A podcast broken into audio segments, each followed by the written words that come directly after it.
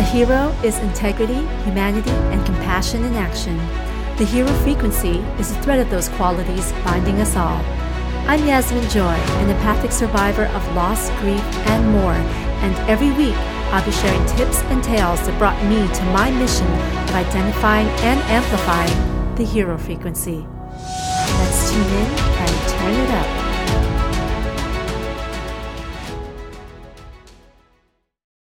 Welcome back. I just came in uh, a few days ago from a retreat for my birthday, and there were so many amazing things that happened on that trip, but the recent current events are pulling me in a different direction. At the time of this recording, it's been a little over a week since the Robb Elementary School shooting, and since then, there have been at least 18 other mass shootings in our nation.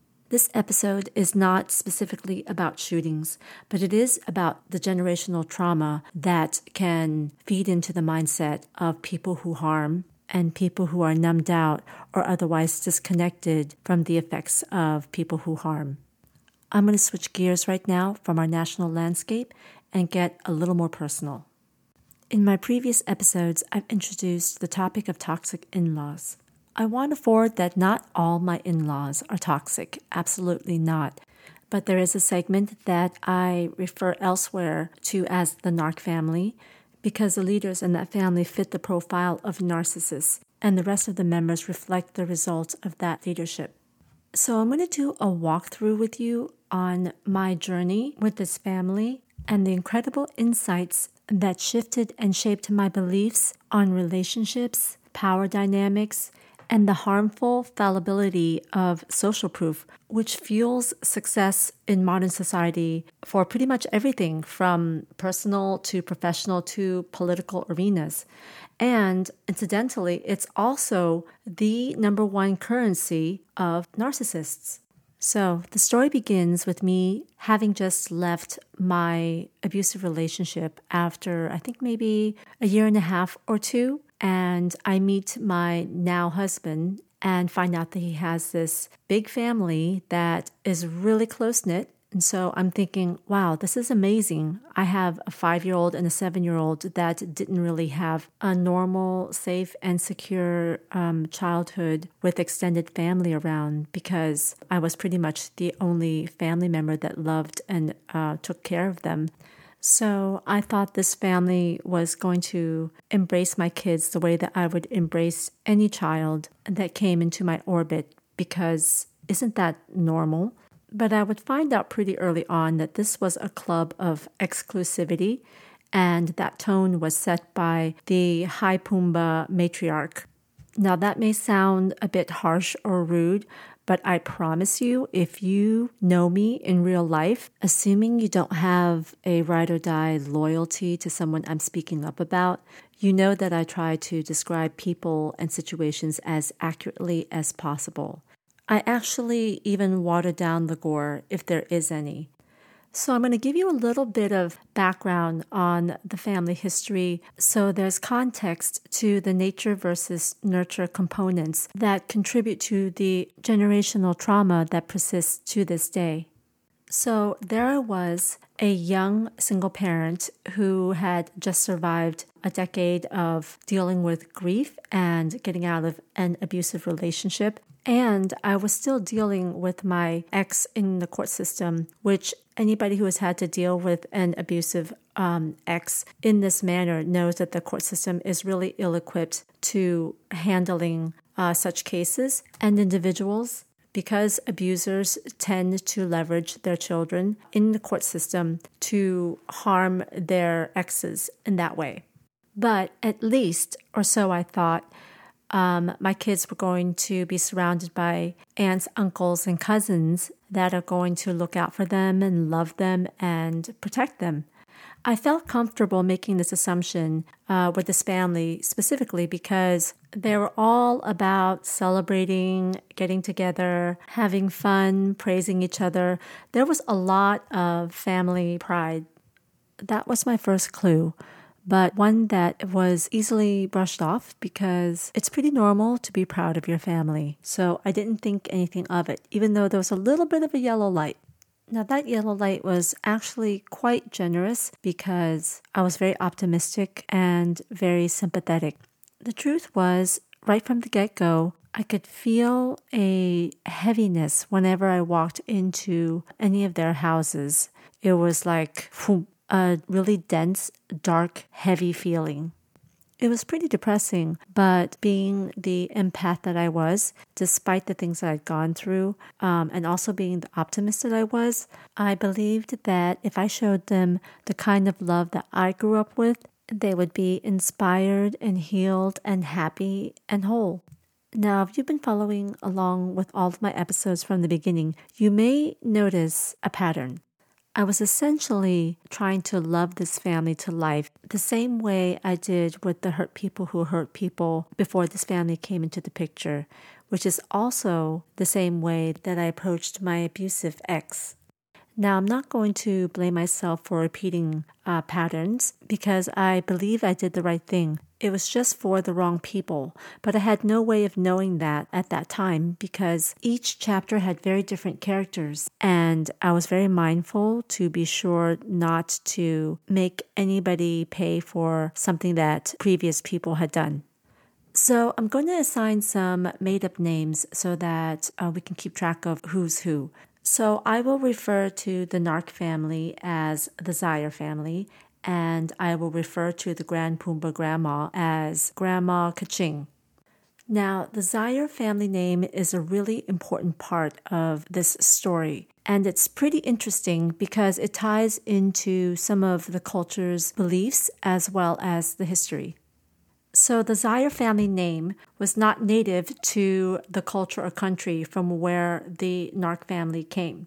Uh, it actually came from a highly educated Westerner who was really obsessed in his field of study and so hit the jackpot when he found an indigenous tribe and then married the princess of that tribe, which was about 14 or 15 at that time. So he had full access for his studies and his obsession, and he was pretty prolific in making sure that he got every artifact from that tribe in the books. Now, I want to interject to give you a perspective on the views back then, particularly in uh, Asian countries, not just this one, but my own as well, from what I learned. Um, the view of Westerners was very high back in the day, and it was almost like not quite godlike, but if you were a Westerner, people thought of you as being someone who was just really special and you always got special treatment. You were automatically thought as being brilliant, high class, and essentially treated as if you were a king. This is something that my mother shared with me as an adult when I was trying to learn a little bit more about the history of Vietnam. But this is also something that a good friend of mine from that country verified to be true for them as well. Another thing that our cultures shared was the desirability of westernized features and really fair skin. One more aside that may give you insight because we don't really experience this in America, but in cultures where there's a lot of poverty, and particularly if there's very little middle class, having something extra goes a long way in social standing.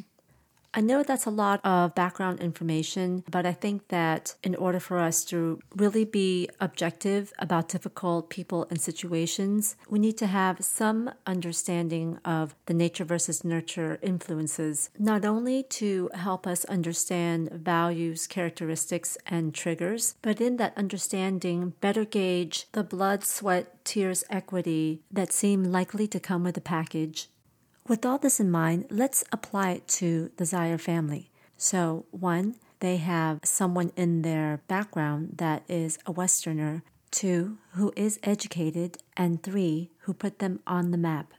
That's a lot of something extras for one family.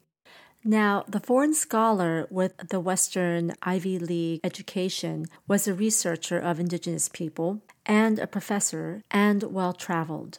And he basically started the Zaire lineage in this country by taking an indigenous tribal teenager as his wife. Can we just pause for a second and talk about this? Because instinctively, this doesn't add up to a healthy match, and history would concur. The power dynamics was extraordinarily unequal. Granted, it was acceptable for full grown men to marry teenage girls. But on top of that, there's a huge gap between the culture of a full grown, highly educated, well traveled Western scholar and an Asian indigenous people that he wants to study. But let's just say that his intentions were pure for this union and that he did want a legitimate, loving relationship. So now we can look at how he was as a husband and as a father. So, how was Grandpa Godley, not his real name, as a family man? I am so glad you asked. I myself was so curious after hearing all these glorious stories, but seeing and experiencing completely different representations through his descendants. I posed that very question in a Facebook group that was dedicated to Grandpa Godley and his indigenous family. Facebook group was basically a place where all the descendants could get together and share and learn more about the legacy of the Zaire bloodline. Now, by that point, I had been with the family for over a decade. So, even in the small cluster of the family that I was surrounded with, Talk of Grandpa Godley's accomplishments were a staple feature of every family gathering, but there was never any mention of him as a human being. So, when I was finally invited into the group by one of the few family members that treated me like family, I had to ask the space was very busy with family members from around the world, always excited to comment and share pictures and stories about the family history. So I figured in this larger pool of Zaire family members, someone had to know and someone may tell me. Well, either somebody wasn't invited to the party, which is highly unlikely because even I was invited to the party, or this is a topic that nobody wanted to speak about. It was crickets. My post was the only post that got no responses. After I realized that there was going to be no deep truthing in that space either, I ended up just leaving the group. But that experience gave me insight on the Zaire family as a whole. It let me see that some of the issues I observed with the local Zaires were likely a family characteristic or shared learned traits from nurture. Speaking of nurture, and going back to answer the question, what kind of a husband or father was Grandpa Godley? Since nobody was as enthusiastic to talk about this facet of his life and personality, I figured we could get clues from the fruit of his loins. Especially since the Zaire family was huge on associating their self worth with their family connections and the accomplishments of people that went before them. This is where things start to make sense. You know that meme that reads, You had one job. Well, Grandpa Godley had one child, whom I mentioned earlier, Godley Jr. You may have guessed it with the meme reference. Godley Jr. was testament to the colossal failure of Godley Sr. as a parent, as his great accomplishments were testament to his success in his career. But Yasmin, you ask, isn't it normal to accentuate the positive and not put any focus on the negative? Fair question. And the answer is yes, but I want you to ask a better question. Let's continue with the story and we'll get back to it.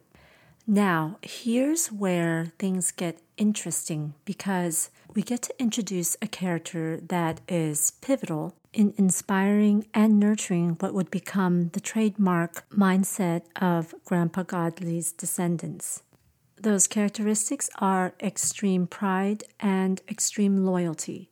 If you pan out real quick and look at history, those two combined characteristics in any group are rarely, if ever, a good thing. This powerful character in this story is Grandma Kaching.